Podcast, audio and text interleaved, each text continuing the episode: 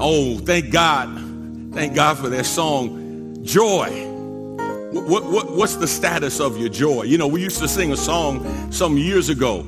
I said, this joy I have, the world didn't give it and the world can't take it away. But, but I've got news for you. The world can actually steal your joy. The devil can rob you of your joy if you don't work to hold on to your joy, to keep your joy. The devil is not going to nurture your joy. Circumstances in life are not going to uh, encourage your joy. You've got to fight for your joy. You got to fight for your joy, and your joy has to be in the Lord, not in the circumstances that you're in, but in the Lord and what God is doing in your life. I pray that you are embracing that idea of fighting for your joy, of embracing your joy, of encouraging your joy, and watch this, of feeding your joy so that your joy is not only existing, but that your joy is growing and your joy is thriving. Thank you Elder Taylor and praise team for reminding us of the critical importance, how vital joy is to our day-to-day living. Let's go to God in prayer and ask God's blessings on our time today in his word. Father, we thank you and we bless you for the opportunity to uh, come to you with a word from you. And I pray now that you would hide me behind your cross, allow your people to see and hear from you. Use me as a vessel to help somebody hear from you and in hearing from you, encourage them by the power of your Holy Spirit, not just to be hearers of your word, but be doers of your word, especially when your word is hard to do in our flesh. Give us your power to do it by your spirit. We love you and we ask your blessings in Jesus' name. Amen. So you might have picked up over the years if you've watched me, heard me preach that uh, I'm, I'm, a closet Trekkie. I, am a Star Trek guy. I, I, like Star Trek. I like the original. I like all of the spin-offs. I, I, I do. Um, I wasn't a big fan of the Star Trek movies. They, the first one was really a dud, but the second one, man, oh my God, the second one was absolute. It's, it's on one of my top lists, I mean, all times of movies. You might not rank it that high, but Star Trek 2, The Wrath of Khan, oh man, that was a movie for real. And, and what happened was, after the first movie was such a dud, they decided to go back and look at all of the episodes of the original Star Trek series and see if they could identify a follow-up story. And they chose the story of Khan. Uh, Khan was a uh, eugenics uh, marvel, right? He was this the superhuman that was gifted with superior intellect and strength, and he attempted to take over the Enterprise in the original series. He was stranded, he was put off, marooned on a planet, and basically was told that, hey, with your superior intellect, you should have no problem surviving on this planet. Tough living, but you'll be able to make it, right? Uh, and what ended up happening was they left him there. Well, in Star Trek II, The Wrath of Khan, uh, there's a crew that comes back, and Chekov is part of this exploratory crew. They come back and they run into Khan. They, they went to one planet. They didn't realize that the planet that uh, Khan was originally put on had been destroyed. He had to escape, go to another planet. And so they show up at this planet, Ceti Alpha, right? They show up, and here is Khan. And Khan finds out that Admiral James T. Kirk, who was Captain Kirk at the time of the USS Enterprise, is alive and well. And he puts a plan into motion to get revenge on Captain Kirk.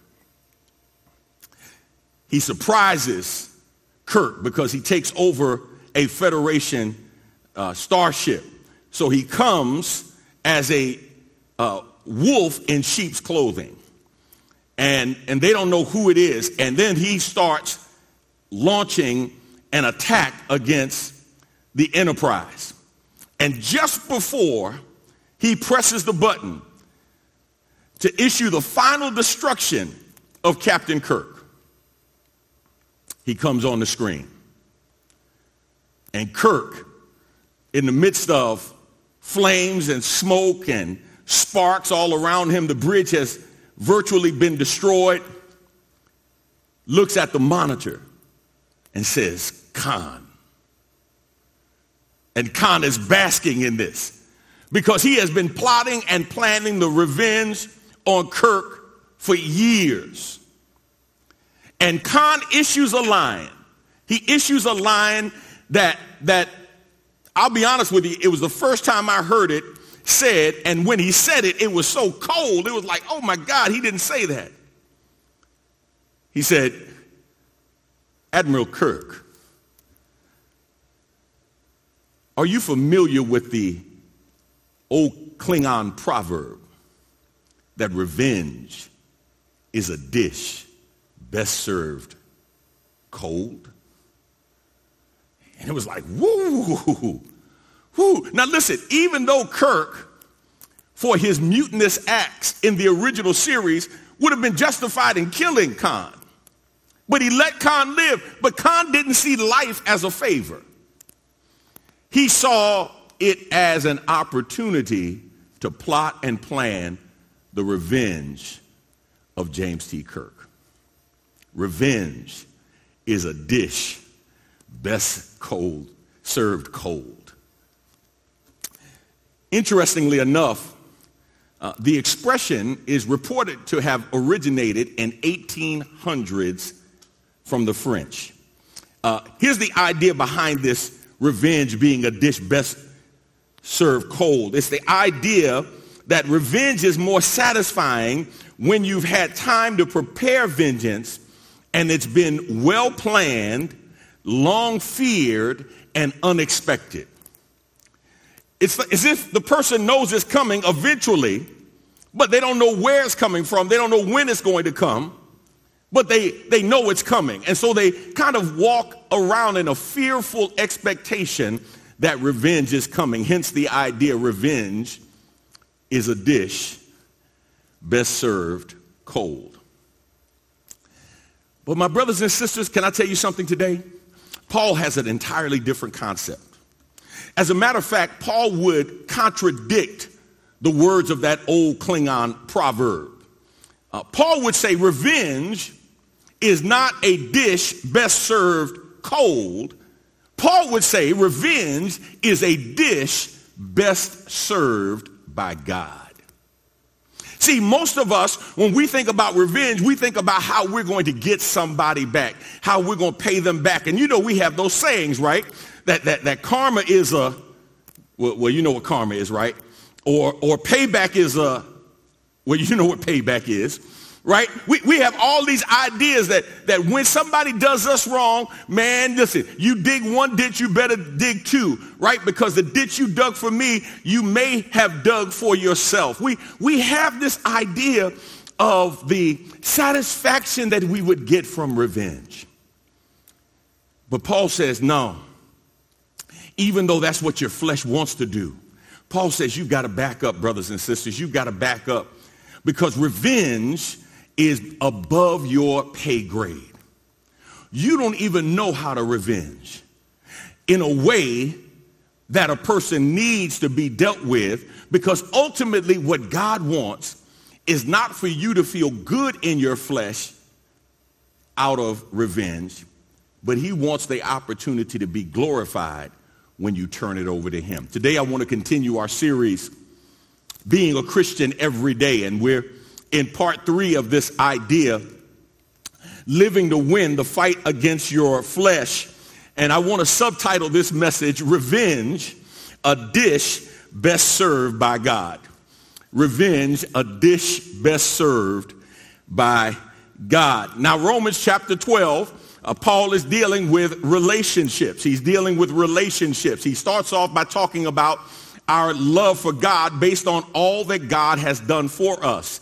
And he says we are to present our bodies a living sacrifice, unto God. It's our reasonable service. And then he shifts and moves from our vertical relationship with God to our horizontal relationship with one another. And he starts, in essence, looking at our concentric circles of contact. He starts with those who are most close to us those who are family and friends, those who are part of the body of Christ. He says you have to treat those people in a way that loves and honors God, sees the best in people and brings the best out of people, not the worst.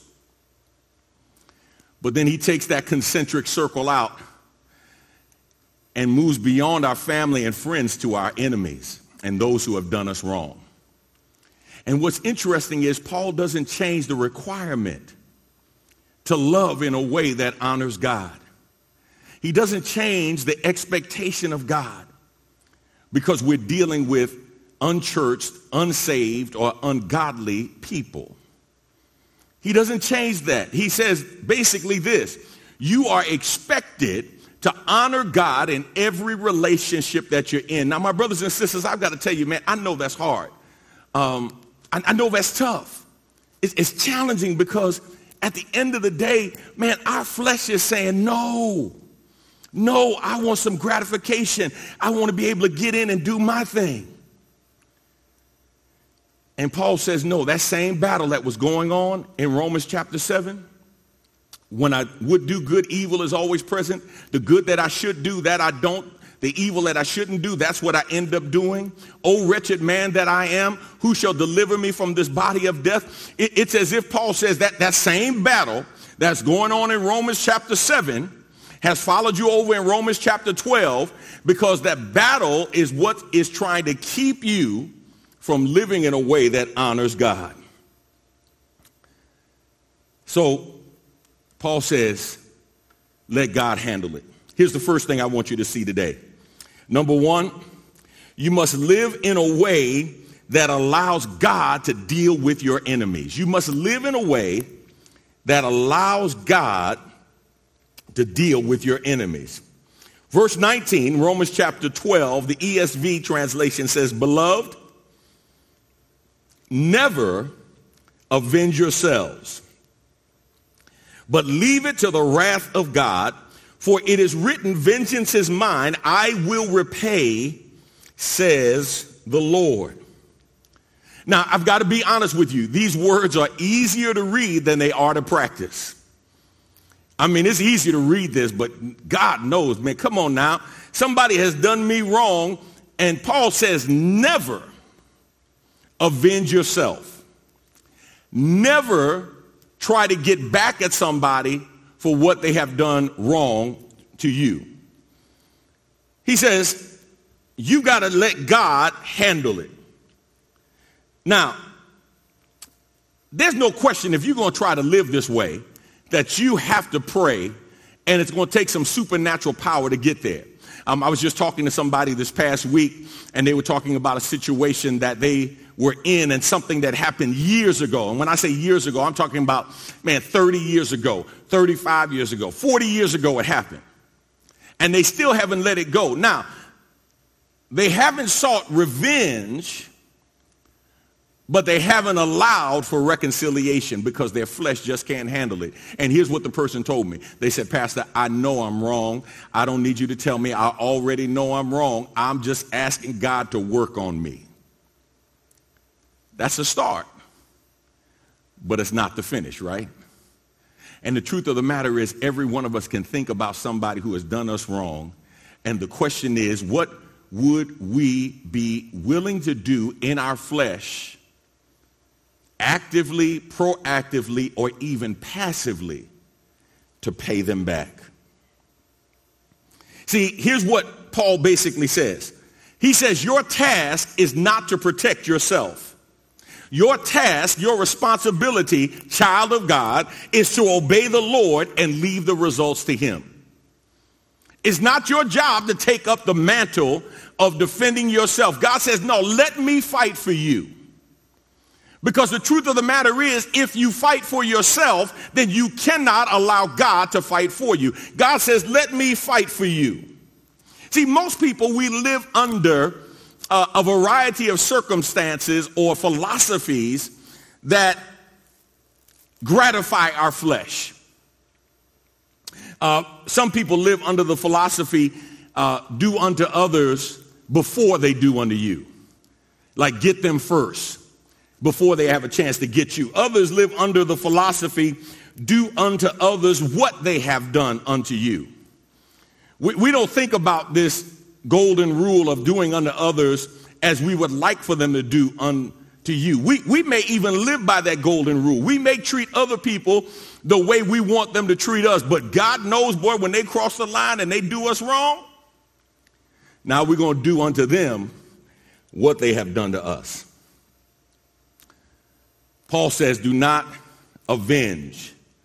Uh, do, do not seek revenge. That, that word avenge uh, means to vindicate, to retaliate, to punish, uh, to avenge yourself against somebody because of what they've done to you. He says, leave it up to God.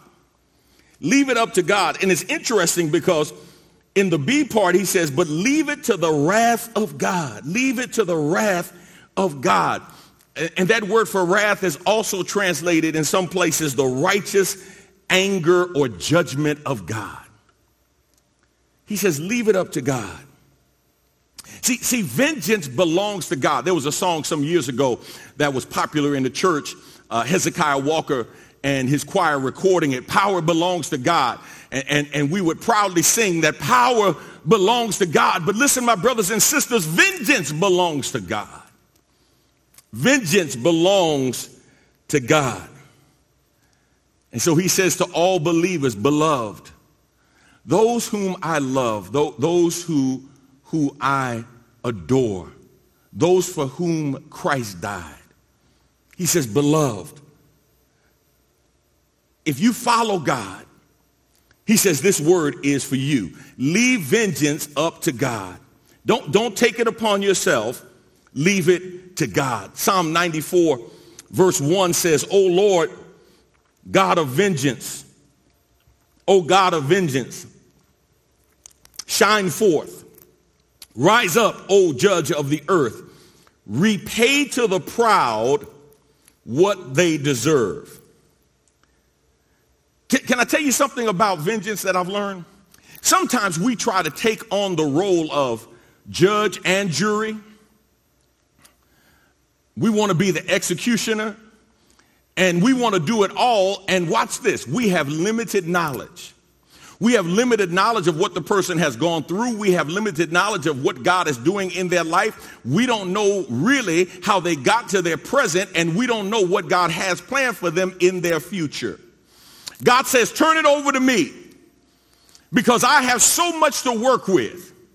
I can take what was meant for evil, somebody you can shout right here if you wasn't too mean to do it, and watch God, you can watch God testify that God took what somebody meant for evil and turned it around for your good. They thought it was going to be a stumbling block, and God turned around and used it as a stepping stone. And you wanted to watch this take revenge on a person that God used to bless you. And I submit to you, my brothers, I submit to you, my sisters, that you might rob yourself of a unrecognizable blessing when you take revenge on somebody else. I've literally had people, for example, on jobs that I've worked, I've had people who I know wanted to plot and plan my downfall. I had done nothing to them, had never talked out of sorts to them, did my job, did my work, but we didn't socialize together. And they wanted me to pay the price because we didn't socialize together. And I saw them do me wrong. And I can remember on one occasion, man, I went to my supervisor's supervisor. And I was like, hey, man, this guy did me wrong. And his supervisor, supervisor, who I knew off the job, said, we know. And I said, but I don't want to. He said, don't worry about it. Well, I'm going to file a grievance. He said, don't, don't. I would suggest that you don't do that. It'll all work out. And man, listen, can I tell you something?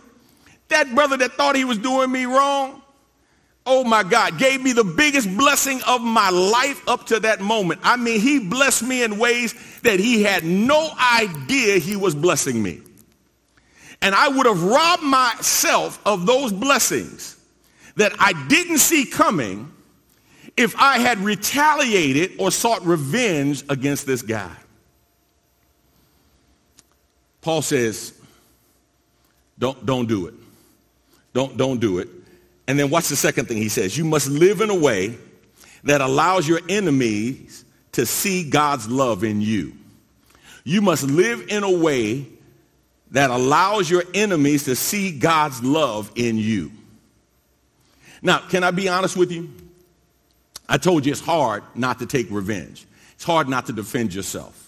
It's hard not to retaliate against somebody when they do you wrong, especially when you're not necessarily looking for the retaliatory moment, but it comes in front of you, right? And you're like, well, I wasn't going to look for it, but now that it's here, Paul says, no, don't, don't do that. Don't do that.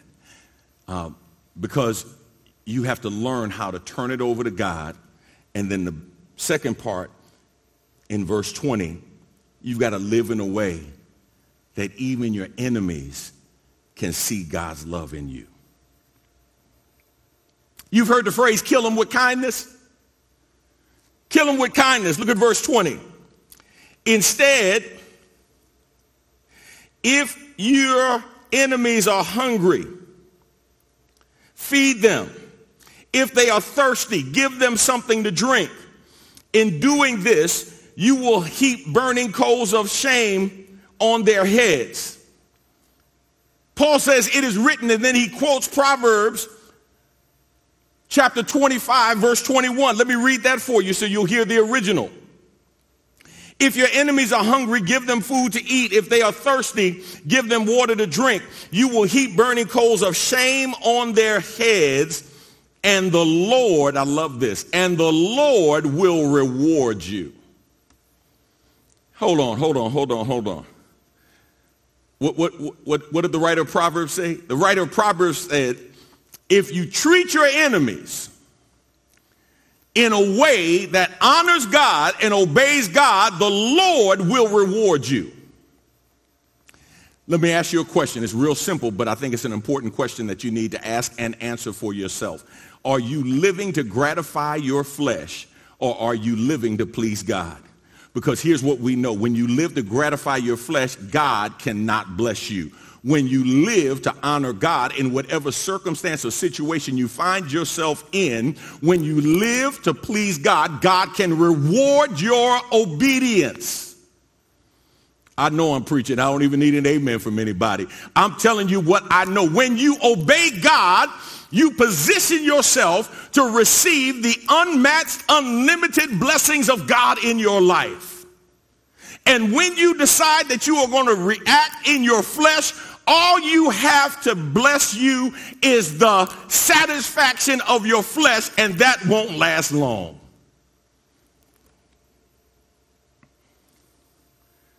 Treating an enemy with kindness will affect them greatly. Now listen to me carefully because I already hear what somebody's saying. Pastor, that's not easy to do. I know it's not. Man, I'm not claiming it's easy. I'm telling you, there's some folk that have done me wrong. They don't need me lying. There's some people who have done me wrong. And it would be hard for me to pour water on them if I walked by them and they were on fire. I, it, I, I, don't judge me. Don't judge me. Don't act like I'm the only one. There's some folk that I have dealt with in my life that have done me wrong after I've done so much for them, and God knows that if they said, I need your help. Matter of fact, if I saw that number come up on the phone, I wouldn't even answer it. And, and, and I'm telling you, I got to pray about it. And, and here's what I'm telling you right now, child of God. Don't rejoice in taking vengeance on somebody. Don't rejoice and say, well, you know, that's just the way I am. No, that may be the way you are, but that's not where God wants you to stay because that's not who God wants you to be. Because here's what I've learned I'm not at my best when I act out of my flesh. I am never at my best when I act out of my flesh. I always have the opportunity to fulfill my potential in God when I allow the Spirit of God to lead, guide, and direct me. Now, somebody said, well, well how, how, how can God use me blessing my enemies? Watch what the text says. By doing good, the believer heaps coal of fire, coals of fire on the enemy's head. And, and this is not a, a literal burning. This is a, a, a getting of a person's attention, of causing them to stop and think about what has been done. Uh, see, kindness can shame and cause anguish for an enemy. Um, I've had people who have done me wrong and, and listen, man, I didn't react. I didn't respond. I left it alone. And, and man, the guilt just wore them out. The guilt just wore them out. I mean, they came back later on and apologized. Uh, sometimes kindness will store up the wrath of God against them in the day of judgment. Sometimes it just needs to build up so when they are judged, God can say, see, you had no excuse. Romans chapter 2 verse 5 says, but because you are stubborn and refuse to turn from your sin, you are storing up terrible punishment for yourself. For a day of anger is coming when God's righteous judgment will be revealed. He will judge everyone according to what they have done.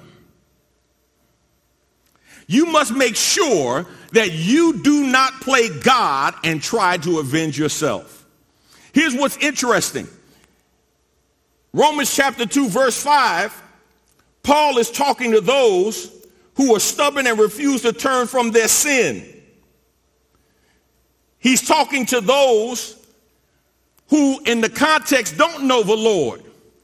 But that same phrase could be said about you and about me if we do not obey God.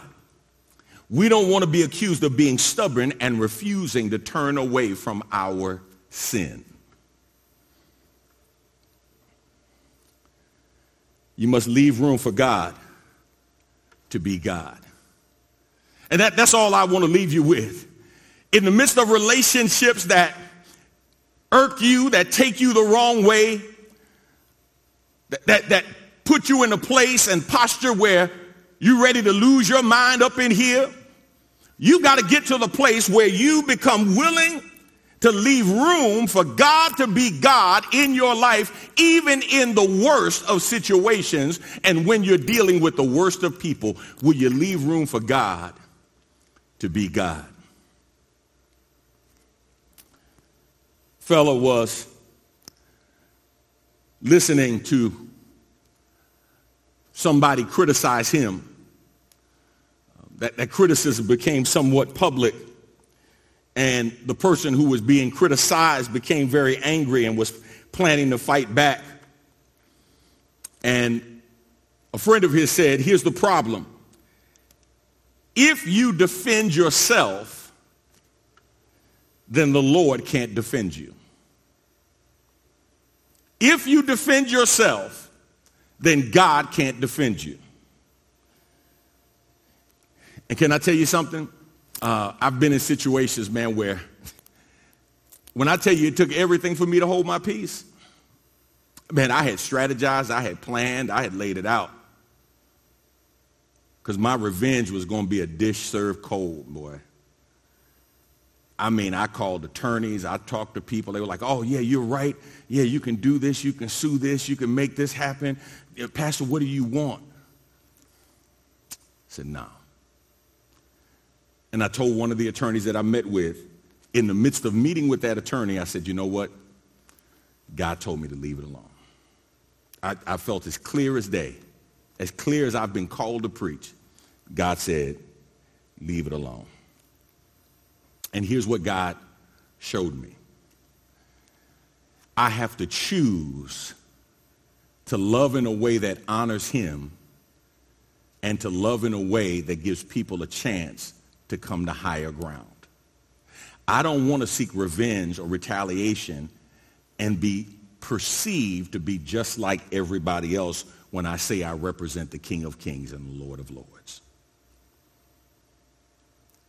I've got to leave room for God to be God. I've got to let God be God in my situation, and I've got to let God be God first in my life. Because he can't be God in my situation if he's not God in my life. If I can trust him with my life, then I can trust him with my situation. I've got to let God be God.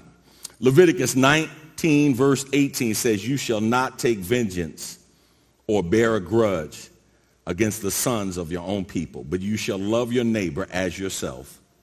I am the Lord. Love your neighbor as yourself, even the bad ones. I know it's tight, but it's right. Revenge is not a dish best served cold. Revenge is a dish best served by God. Let's pray. Father, thank you for this day. Thank you for uh, your message. I know there are, are some who have been hurt by others and are justifiably in pain, uh, justifiably hurt, justifiably angry. And there are some who are listening today, God, who have not acted on their revenge, but they have plotted and planned it.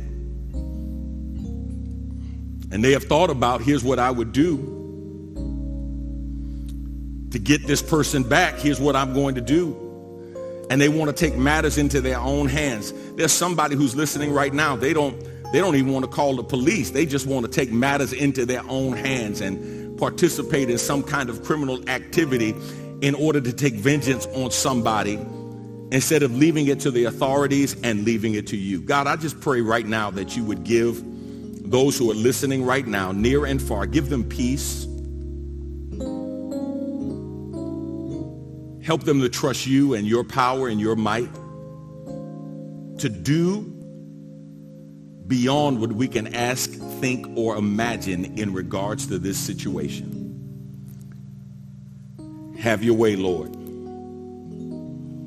We ask your blessings in Jesus' name. Amen.